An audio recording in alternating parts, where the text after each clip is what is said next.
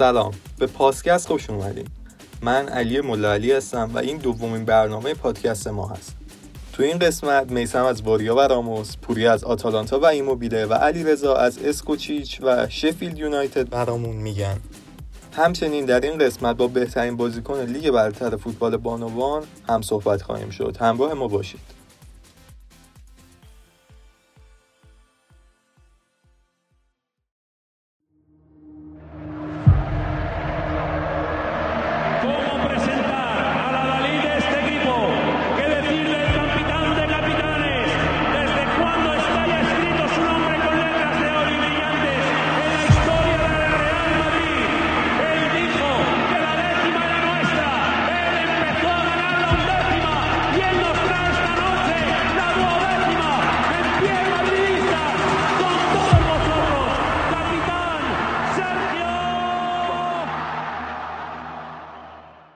منفورترین شخصیت تو جبهه دشمن همیشه قوی ترین سرباز سرخی و راموس. حتی شنیدن این اسم یه آهنگ خاص داره که آدم ناخداگاه توی ذهنش نگهش میداره. اما این فقط یه اسم نیست چون که از سال 2005 تا به امروز بارها و بارها این اسم تکرار شده هر بار تیم حریف آرزو می‌کرده که بتونه چنین مدافع کاملی رو تو تیم خودش داشته باشه. سال 2005 وقتی با یه قرارداد 27 میلیونی به رئال مادرید رفت کمتر کسی فکر می‌کرد که انقدر بتونه پیشرفت کنه و به تیمش پایبند باشه که یه روزی بازوبند کهکشانی ها رو به بازوش ببنده و عقبتر از همه تیمش رو رهبری کنه. راموس می‌تونه برای همه کسایی که فوتبال تماشا می‌کنن یه روزنه امید باشه که هر کورنر می‌تونه یه قدم تا خودنمایی راموس باشه. دیوار سرسخت مادرید دقیقا نقش ناجی تیمش رو تو سختترین روزا داره. تحقیر بایرن مونیخ تو آلیانس آرنا با دو گل از کاپیتان راموس. ضربه سر کاپیتان راموس تو فینال 2014 مقابل اتلتیکو مادرید. اتلتیکو مادریدی که از اون فصل به بعد همه ما به دفاعی ترین تیم جهان میشناسیمش بعد از دریافت گل اول باعث شد شیرازه تیمش از هم بپاشه و رئال به دهمین قهرمانی برسه. و در آخر ناکوت کردن صلاح تو فینال لیگ قهرمانان اروپا دو فصل قبل. شاید کارش تو دید دنیا اشتباه بود اما اون برای تیمش گلادیاتوره و همین برای محبوبیت اون کافیه رهبر خط دفاع رئال مادرید و کاپیتان تیم ملی اسپانیا با پروازهای بلندش و جایگیری های دقیقش 50 گل با سر به ثمر رسونده و این یه رکورد محسوب میشه. حضور ده باره در تیم منتخب جهان نشون میده که موفقیت اتفاقی نیست. راموس جنگنده، گلزن و گلساز، رهبر و دوست داشتنی تو لحظه به لحظه بازیش جمله کارلتو آنجلوتی رو معنا می‌کنه که می‌گفت راموس یه ذره از هر چیزی رو داره. توانایی فنی، قدرت، شخصیت و رهبری. حالا راموس در قیاب رونالدو بار تیمی رو به دوش می‌کشه که بیشتر از همیشه نیازمند جنگیدنه. و چه فرماندهی بهتر از کاپیتان سرخیو راموس.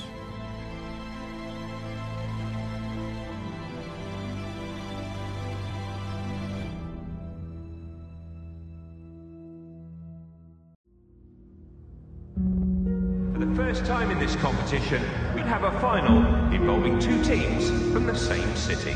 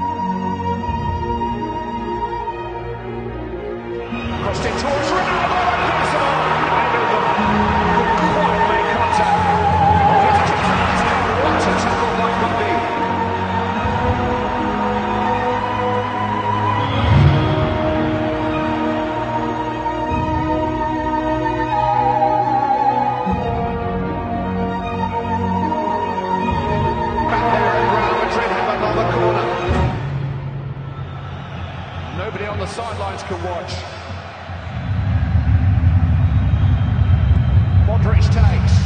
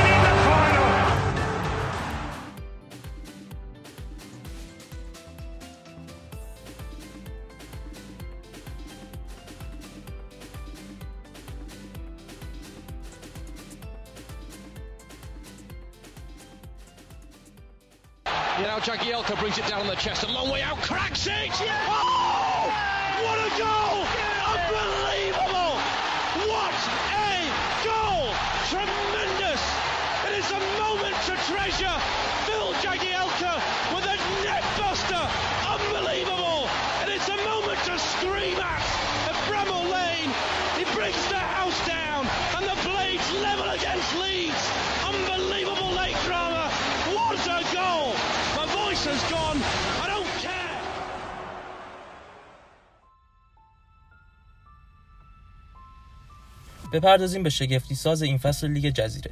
شفیلدی که در حال حاضر در رتبه ششم لیگ جزیره است و با توجه به محرومیت سیتی از لیگ قهرمانان اروپا تنها یک رده با کسب سهمیه لیگ قهرمانان فاصله داره. شفیلد یونایتد که سال گذشته با کسب رتبه اول Championship به لیگ برتر صعود کرد با مالک عربستانی و سرمربی انگلیسی خودشون نتایج درخشانی رو امسال هم به دست آورد. لقب شفیلدی ها شمشیر هاست که به خاطر سابقه شهر شفیلد در تولید محصولات استیل و فلزی. شفیلد سابقه یک قهرمانی در لیگ انگلیس و چهار قهرمانی در جام حذفی انگلستان رو داره. کریس ویلدر سرمربی اونا اگه بتونه به نتایج و درخشش خودش ادامه بده می‌تونه رقیب جدی یورگن کلوپ در کسب مربی سال انگلیس باشه. ویلدر از سال 2016 هدایت این تیم رو به عهده داره و کم کم راه موفقیت رو طی کرده و حالا در یک قدمی اتفاق تاریخی برای باشگاه و طرفدارا قرار داد صعود به لیگ قهرمانان. از بازیکنان تاثیرگذار اونا در این فصل می‌تونیم به جان فلک و موسه که با پنج گل بهترین گلزن شمشیرها هم هستن اشاره کنیم. همچنین الیور نوروود هم تاثیر بسزایی توی موفقیت اونا داشته دروازه‌بان اونا هم هندرسونه که از منچستر یونایتد به صورت قرضی به شفیلد یونایتد اومده و توی 25 بازی 9 clean sheet داشته. با اینکه فندایک رو جلوی خودش نداره اما فقط یک clean sheet از آلیسون کمتر داشته. شفیلدیا که قطار خودشون رو از مبدأ چمپیونشیپ به حرکت درآوردن و توی مسیر به لیگ برتر رسیدن حالا می‌خوان به حرکت خودشون ادامه بدن و به رویای بعدیشون برسن. بازی در ورزشگاه خانگی توی لیگ قهرمانان اروپا. آیا قطار اونا می‌تونه به حرکتش ادامه بده یا وسط مسیر متوقف میشه؟ مقصد نهایی اونا کجاست؟ همه چی به نتایج اونا بستگی داره.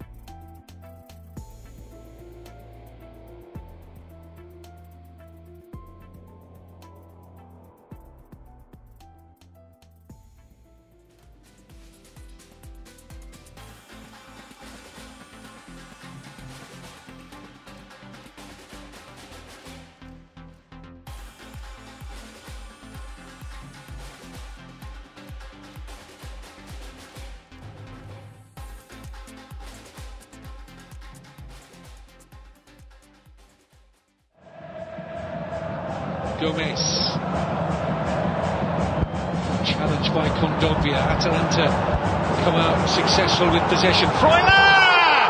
Magnificent goal from Remo Freuler.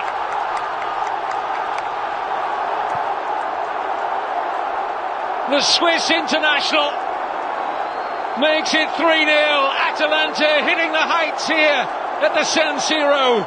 But I think Diakabi for sure thinks that Gomez is going to be played in, so he backs off. And what a magnificent finish that is from Freuler. Uses his captain as a shield as he bends it round him.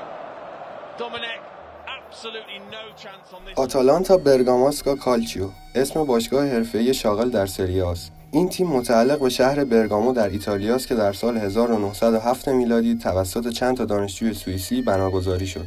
اسم ورزشگاه خونگی این تیم استادیو اتلتی آتسوری د ایتالیاست که 21300 نفر گنجایش داره. لقب‌های این تیم نراتزوری به معنای مشکی و آبی‌ها و لادئا به معنای اله است. این تیم جزو بهترین باشگاه ایتالیاست که در مناطق و شهرهای سرمایه‌دار نیست. شاید بزرگترین افتخار الهه فوتبال ایتالیا قهرمانی در جام حذفی در سال 1963 و حضور در نیمه نهایی جام برندگان جام اروپا در سال 1998 بوده. در حالی که در هر دوی این دو سال در سری بی حضور داشتند و این بهترین عملکرد یه تیم اروپایی بوده وقتی که تو سطح اول لیگ خودشون حضور نداشت. اونا چهار دوره در لیگ اروپا هم حضور داشتن و یک بار هم به جمع 8 تیم صعود کردند. فصل پیش با کسب رده سوم موفق شدن برای اولین بار به Champions League صعود کنن و از گروهشون هم بالا اومدن و الان باید با والنسیا بازی کنن.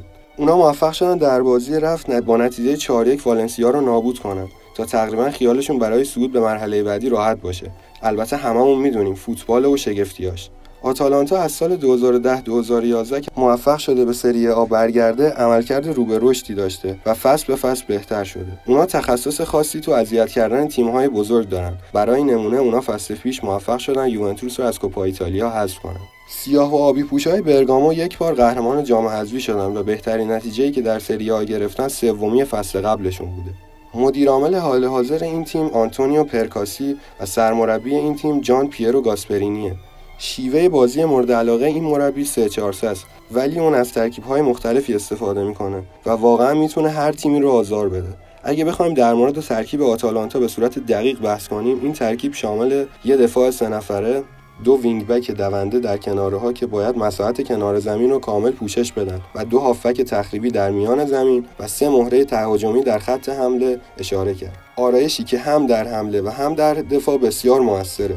اونا دومین تیم از لحاظ تعداد خطا و بهترین تیم در قطع توپ هستن الهه ایتالیایی این فصل در رده چهارم قرار داره و با 63 گل زده بهترین خط حمله لیگ رو در اختیار داره. اونا تو 24 بازی 45 امتیاز به دست آوردن. کاپیتان این تیم آلخاندرو گومز نام داره که در کنار بازیکنهایی مثل ایلیچیچ و موریل ستاره های این تیم به حساب میاد. اگه بخوام از سبک بازی گومز براتون بگم پاپو بازیکن فوق العاده تکنیکیه که سرعت مناسبی هم داره که می‌تونه با هر دو تا پا از راه دور شوت بزنه و دروازه رقیباش رو تهدید کنه. این بازیکن آرژانتینی می‌تونه در پست‌های مختلف تهاجمی بازی کنه و قدرت بازیسازی مناسبی هم داره.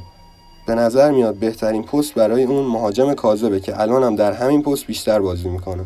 در آخر باید دید ماجراجویی آتالانتا تو این فصل به کجا می‌رسه. ولی با شرایط سختی که وجود داره احتمال اینکه بتونن به ویترین جامهاشون که بهترین جامش یه جام حذفیه چیزی اضافه کنن خیلی کمه.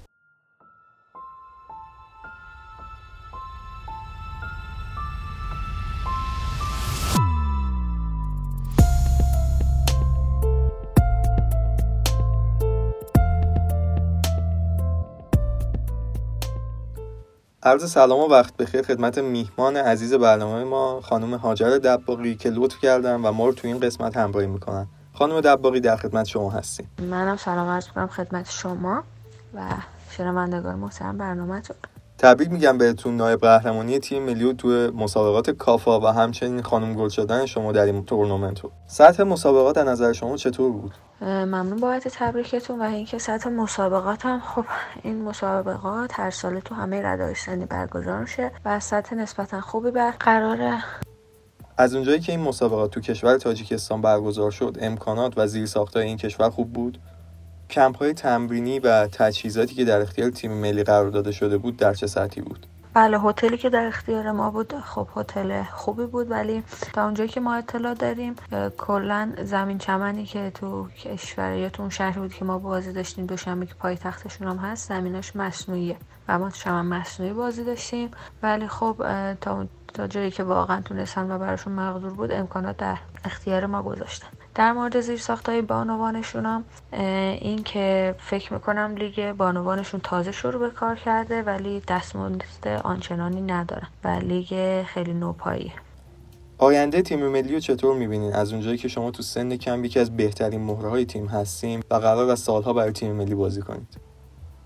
خب آینده تیم ملی نیاز داره به اینکه تمرینات و اردوها و بازی های تدارکاتی خیلی زیاد و خوبی برگزار بشه و اینکه اگه واقعا فدراسیون تا اینجا واقعا خیلی زحمت کشی برای بانوان به خاطر شرایطی که الان هست و امیدوارم که این روند ادامه دار باشه و زیر ساخته خیلی خوبی برای پیشرفت بانوان در نظر گرفته بشه. قطعا می‌تونیم خیلی آینده خیلی خوبی داشته خب پرونده تیم ملی رو ببندیم و بریم سراغ لیگ و جایی که حسابی غوغا کردین مثل تورنمنت کافا اونجا هم بهترین بازیکن با 27 گل و 9 پاس گل هستین تا پایان هفته 18 هم. تیم سپاهان هم تا هفته 18 هم با 12 برد و دو مساوی و 4 باخت. رتبه چهارم رو در اختیار داره و با 71 گل زده. دومی خط حمله لیگ رو به خودش اختصاص داده. دیدیم که سپاهان لیگو خیلی خوب شروع نکرد و دو بازی اول بازی های سختی برای تیم بود اما تو ادامه بهتر شد و خب الانم جزو چهار تیم بالای جدوله خب لیگم که من فقط هدفم هم تو تورنمنت کافا هم تو بازی لیگ. اینه که به اصطلاح ما وظیفمون خیلی سنگینه اون جلوی دروازه و بعد زحمت همه همتیمیامو تکمیل کنم. تنها کاری که از من برمیاد گل زدنه و امیدوارم که همیشه بتونم به نحو احسن این کار رو انجام بدم و زحمت همه رو تکمیل کنم. ممنونم که تا اینجا پاسخگو بودید. حالا یه مقدار راجع به خودتون سوال داریم و اینکه اصلا چطوری به فوتبال علاقمند شدید. کجا بود که شما اینو فهمیدین که باید برید سراغ فوتبال و فوتبالیست شید؟ خب من از بچگی علاقه من بودم. به اصطلاح هر جا ما می‌رفتیم به جای عروسک و این چیزا من همیشه توپ میخریدم پارک می‌رفتیم من تو بازی می‌کردم. به اصطلاح تو کوچه خیابون هر جا که من وقت گیر, بر... گیر می آوردم به واسه تفریحم تو سن کم فوتبال بازی می‌کردم. و اینکه بعدا که دوره مدارس شد و دوره راهنمایی مدرسه تیم فوتسالات دیگه وارد عرصه فوتسال شدم بعدم کم کم وارد فوتبال شدم. فوتبال چه تاثیری بر روی شما داشته؟ و اینکه بهتر بگم بزرگترین تاثیر فوتبال تو زندگی شما چی بوده؟ خب بزرگترین تاثیر فوتبال تو زندگی من محکم بودن و روی پای خودم بودن. می‌تونم بگم بزرگترین تاثیری که روی من گذاشته این بوده. بهترین و بدترین خاطره صحنه یا هر چیز دیگه که فوتبال تو ذهن شما گذاشته چی بوده؟ بهترین خاطره خب ما من سال اولی که لیگ بازی کردم با تیم آینده سازان قهرمان لیگ بهتر شدیم. بازی آخر اولین گل که واسه گل قهرمانی به حساب می اومد و من وارد دروازه تیم شیراز کردم و قفل دروازش رو باز کردم که ما موفق شدیم. بعد از اون گل من چند تا گل دیگه به ثمر برسونیم و قهرمان قهرمان لیگ بشیم. بهترین خاطره من اونه و بدترین خاطره من اونه که دور دوم مرحله مقدماتی المپیک ما نتیجه خوبی نگرفتیم و خود منم عمل کرده نسبتا خوبی نداشتم و می‌تونم بگم که تو قطر هم برگزار شد بدترین خاطره فوتبالی من اون دور است. با توجه به اینکه خیلی از خانواده ها هنوز سنتی هستن خانواده شما چطور با فوتبالیست شدن شما کنار اومد و شما رو حمایت کردن؟ و چه نصیحتی به خانواده های ورزشکاران داریم خب خانواده من همیشه پشت من بودن و وقت اتفاقا اینی که میگین بله وقتی که من اولین اردو ملی دعوت شدم به اولین بازی اعزام شدم که میزبان بنگلادش بود قطعا فامیل به خصوص خیلی فشار آورد روی خانواده من که چطور اجازه میدی دختر 15 سالت مثلا وارد این عرصه بشه و الان ازش بیخبر باشه و یه جای دنیای دیگه باشه. پدر من همیشه جواب می‌دادن که من جلوی پیشرفتش رو نمی‌گیرم. راهیه که خودش انتخاب کرده. و همیشه نصیحت می‌کنم که وقتی که به خانواده نصیحت می‌کنم وقتی که می‌بینم فرزندشون به یه راهی علاقه منده و پشت کار اون راهو داره و انگیزه زیادی واسه ادامه دادن اون راه داره مانش نشن و جلوگیری از علایق و پیشرفت بچه نکنن. و قطعا اگه پشتش باشن پیشرفت اون فرزند می‌تونه چند برابر باشه. شما تو 20 سالگی توی تورنمنت بین المللی بهترین بازیکن شدی. چه توصیه‌ای به جوانایی که می‌خوان فوتبال آغاز کنن یا اصلا آغاز کردن ولی هنوز حرفه‌ای نیستن داره خب من تو 18 سالگی هم موفق شدم. یه افتخار فردی به اصطلاح که بازم میگم متعلق به تیمه و من فقط کار تیم کار بازیکنان رو تکمیل می‌کنم. تو 18 سالگی بود تو تورنمنت سوچی روسیه که تورنمنت جهانی هم هست. عنوان برترین گلزن رو کسب کردم. و الانم واسه بار دوم یه عنوان فردی رو کسب کردن تو مسابقات بین المللی و می‌تونم بگم که سن فقط یه عدده. شما می‌تونید تو هر سنی که هستین بهترین خودتون باشین. اگه قطعا تو هر جایگاهی هستین بهتر هر کس بهترین خودش باشه می‌تونه که بهترین نتیجه رو ببین آیا به لژیونر شدن فکر می‌کنین؟ بله به لژیونر شدنم فکر می‌کنم و خب یکم سخته واسه بانوان و اینکه تو ایران زیاد این اتفاق نمیفته خیلی سخت اتفاق میفته. ولی خب انشالله که بتونم به اون هدفی که دارم برسم. تیم مورد علاقه بانوان شما خارج از ایران؟ تیم مورد علاقه خارج از کشور منم تیم بانوان بارسلوناست. بازیکن بانوان مورد علاقه شما؟ بازیکن مورد علاقه من الکس مورگان. کدوم بازیکن تو فوتبال آقایان مورد علاقتون هست بازیکن مورد علاقه فوتبال آقایون هم مسی. خب قطعا. از اونجایی که هر سال می‌بینیم که تو بعضی از هفته بنا به دلایلی بعضی از بازی ها لغو میشه. به نظر شما این لغو شدن بازی ها چه لطمه به لیگ ما می‌زنه؟ خب لغو بازی ها قطعا به هم به پیشرفت لیگ لطمه می‌زنه هم اون کیفیت رو میاره پایین. هم انگیزه یه سری از افراد رو می‌گیره و هم زیبا نیست اینگاه امیدوارم که لیگمون اونقدر حرفه‌ای بشه و باشگاه های حرفه‌ای وارد لیگمون بشن که هیچ وقت دیگه این اتفاق نیفته. کیفیت ورزشگاه ها و امکانات داخل ایران چطور است؟ تو این رشته؟ کیفیت ورزشگاه امکانات که در اختیار بانوان میدن واقعا می‌تونم بگم خیلی ضعیفه خیلی. ما حالا باشگاه سپام بازی می‌کنیم. می‌تونم بگم بهترین امکانات رو در اختیارمون می‌ذارن تا جایی که می‌تونن و از بهترین امکانات برخورداریم. ولی خب واقعا یه سری تیما هستن که حتی زمین چمن تمرینی مناسب ندارن. تا زمین چمن ندارن که بخوان تمرین کنن. و امیدوارم که این مشکلات به زودی حل بشه و یکی از گزینه‌های حل شدن این مشکلات ورود تیم‌های حرفه‌ای آقایون به لیگ بانوان. با توجه به اینکه فوتبال یه شغل حساب میشه درآمد بانوان ما تو این رشته چطوریه؟ آیا بازیکنان ما در جای دیگه هم مشغول هستن؟ خب مثل فوتبالیست آقایون واقعا شغل واسه ما حساب میشه. ما وقتمون رو می‌گیره تو طول روز و کار دیگه ای نمی‌تونیم انجام بدیم. ولی خب درآمد آنچنانی ازش نداریم. امیدوارم که سطح دستمزد ما هم قطعا بره بالاتر که ما بتونیم از پس مخارج خودمون بر بیاییم. و خب بله بازیکنان ناچارن که به یه شغل کم درآمد دیگه هم فکر کنن که بتونن به اصطلاح دوتا رو با هم دیگه داشته باشن تا زندگی روزمرهشون رو بگذارن. سپاسگزارم از اینکه ما رو تا اینجا همراهی کردین. آرزوی موفقیت دارم برای شما تیم سپاهان و تیم ملی.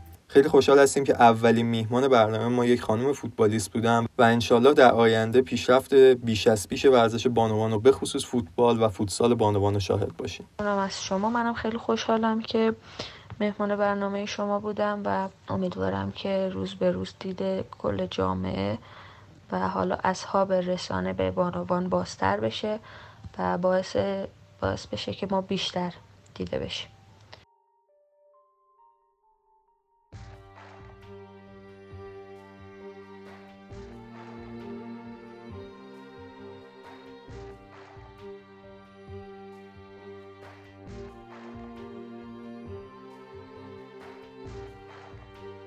بعضی ها ناخداگاه خاطره یه سری افراد رو تو ذهنمون روشن می‌کنن و زنده نگهش میدارن.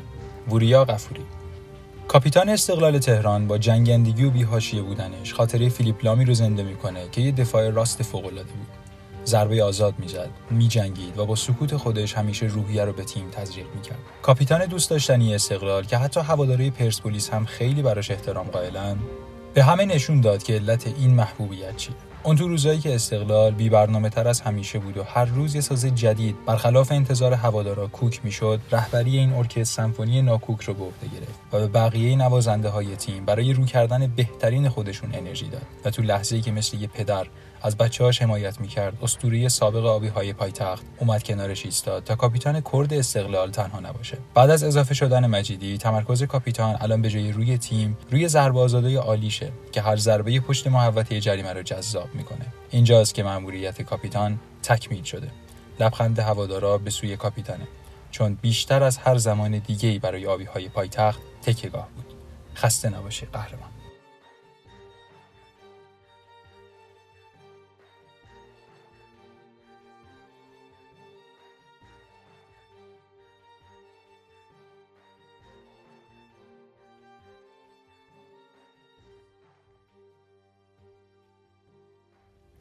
بعد از کش های فراوان و بازی با اسامی مختلف بالاخره اسکوچیچ به عنوان سرمربی جدید تیم ملی انتخاب شد. این انتخاب با اعتراضات شدید و گاه ناعادلانه همراه شد. ما تو این قسمت می‌خوایم بیشتر با سرمربی جدید تیم ملی آشنا بشیم. درگان اسکوچیچ 52 ساله کروات دارای مدرک لیسانس رشته حرکت شناسی از دانشگاه زاگرب و مدرک مربیگری حرفه‌ای یوفا است. اسکوچیچ تا 35 سالگی به فوتبال خودش ادامه داد و یک دوره هم در لالیگا در تیم لاس پالماس مشغول به بازی بود. او اولین بازیکنی بود که از لیگ کرواسی به خارج از کشور رفت و لژیونر شد. اسکوچیچ دوران مربیگری خودش رو در تیم ریکا آغاز کرد و در سال 2006 به همراه این تیم قهرمان جام کرواسی شد. او بعد از دو فصل از ریکا جدا شد و به اسلوونی رفت و سرمربی اینتر بلوک شد. تنها دو سال بعد از تأسیس این باشگاه تحت هدایت اسکوچیچ این تیم نتایج خوبی در لیگ اول اسلوونی به دست آورد و در فصل 2007-2008 دو جام با این تیم به دست آورد.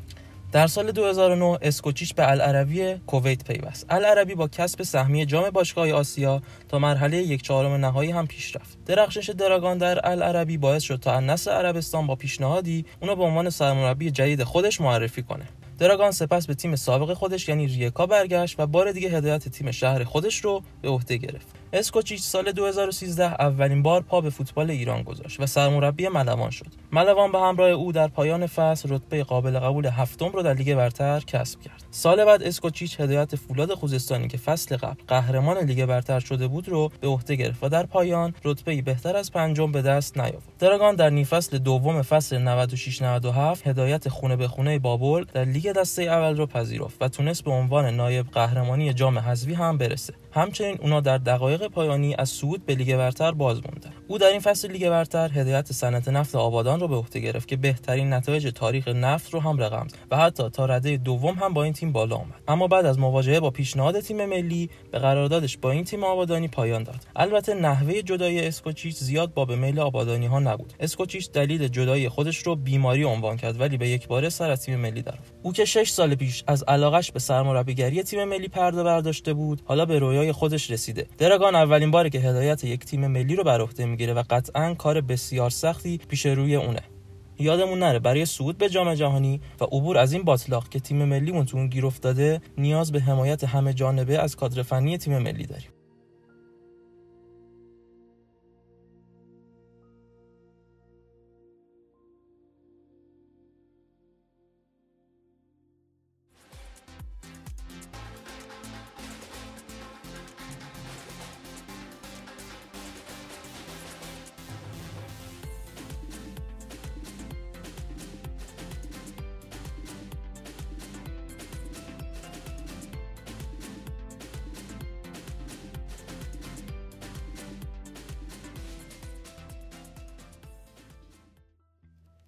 چیرو آمده از سوی خورشید که معادل کوروش بزرگ در ادبیات فارسیه. نام پسری از ایتالیا و شهر تور آنونزیاتاس که متولد 20 فوریه 1990 و نام خانوادگی اون ایموبیل است. چیرو با قد 185 سانتی متر فوتبالش رو به عنوان یک مهاجم هدف به صورت حرفه‌ای از تیم سورنتو شروع کرد و از سال 2002 تا 2008 اونجا بود. بعدش به تیم یوونتوس پیوست و سال 2008 2009 رو برای پریماورا بازی کرد. سال بعدش به تیم بزرگسال اومد و تا سال 2012 که در یووه بود فقط سه بازی کرد که براش گلی رو در پی نداشت. بعدش به تیم‌های مختلفی مثل سینا، گروستو، پسکارا قرض داده شد و با یک قرارداد رسمی به جنوا پیوست. عملکردش تو سال 2011 در پسکارا باعث شد توجه ها بهش جلب بشه چرا که در 37 بازی 28 گل به ثمر رسوند و بهترین بازیکن سری بی نام گرفت. چیرو در اون تیم با بازیکنانی مثل وراتی و این سینی همبازی بود. تو جنوا زیاد موفق نبود و در یک سال حضورش در این تیم در 33 بازی فقط 5 گل زد. اما قدم بعدی برای چیرو قدم اساسی در رشدش بود. اون به تورینو پیوست و تونست همون سال آقای گل سری آ بشه با 22 گلی که در 33 بازی به ثمر رسون بعد از عملکرد فوق‌العاده‌اش تو تورینو توجهات تیم‌های مختلفی رو به خودش جلب کرد و ماجراجوییش رو این بار تو آلمان و تیم دورتموند ادامه داد. ایموبیله زیاد تو آلمان موفق نبود و در 24 بازی فقط سه گل زد و همین باعث ناامیدی خودش و باشگاه شد که باعث شد بعد از تنها یک فصل این بار ابتدا به صورت قرضی سپس دائمی به سویا بره. تو اسپانیا هم زیاد فرصت بازی بهش نرسید و فقط 8 بازی برای سویا انجام داد که دو گل هم به ثمر رسوند. چیرو تقریبا هر سال یک باشگاه عوض می‌کرد و دنبال جایی بود که حد اکثر توانایی‌هاشو نشون بده. سویا هم اونو دوباره به تورینو قرض داد تا دوباره ایموبیله به ایتالیا و تیم سابقش برگرده. توی نیم فصل که برای تورینو 14 بازی انجام داد 5 گل زد. حالا دیگه وقتش بود که چیرو تصمیم نهاییشو بگیره. پس این دفعه تیم عقاب‌های پایتخت رو انتخاب کرد و سفر حرفه‌ای فوتبال خودش رو همچنان داره در همونجا ادامه میده. ایموبیله تو 129 بازی که از سال 2016 تا الان برای لاتزیو انجام داده 93 تا گل زده و این فصل با 26 گلی که تا اینجای کار به ثمر رسونده شانس اول کفش طلا به شمار میاد. و دوباره همه توجهات رو به سمت خودش جلب کرده. او در مجموع 61 بازی در رده های سنی مختلف برای تیم ملی ایتالیا بازی کرده که ثمرش 18 گل بوده. اگر بخوایم درباره سبک بازی صحبت کنیم چیرو تو همه های هجومی می‌تونه بازی کنه و به عنوان یه مهاجم هدف سرعتی شناخته میشه. حرکت بدون توپ و فضاسازی و جایگیریش عالیه و در مقابل دروازه یه مهاجم شیشتانگه در کنار این توانایی ها دارای قدرت بدنی مناسبی هم هست و توانه شوت زدن با هر دو پا رو داره. یکی دیگه از ویژگی های چیرو سخت کوش بودنشه و زمانی که تیمش صاحب توپ نیست همیشه بازیکنهای حریف رو پرس می‌کنه در کنار همه این توانایی ها قدرت بازیسازی مناسبی هم داره و واقعا هر تیمی دوست داره که یه فوروارد مثل اون تو تیمش داشته باشه چیرو موبیله در حال حاضر شماره 17 رو به تمام می‌کنه و از دیگر افتخاراتش هم میشه با آقای گلی لیگ اروپا در سال 2017-18 اشاره کرد که در نهایت هم جزو تیم منتخب قرار گرفت. Va immobile! E la Lazio in vantaggio al diciottesimo con il terzo centro stagionale, il numero 102 in Serie A Team. Interessante per Immobile, in area di rigore, Immobile con il sinistro, gira Immobile! E avanti la Lazio dopo 8 minuti. Quarto gol in per Immobile, Immobile davanti a Radu, non sbaglia, gira Immobile, cala il poker la Lazio. در آخر آرزوی سلامتی برای بیماران، پرستاران و دکترها و همه کسانی که درگیر کرونا هستند داریم. به امید فردای بهتر.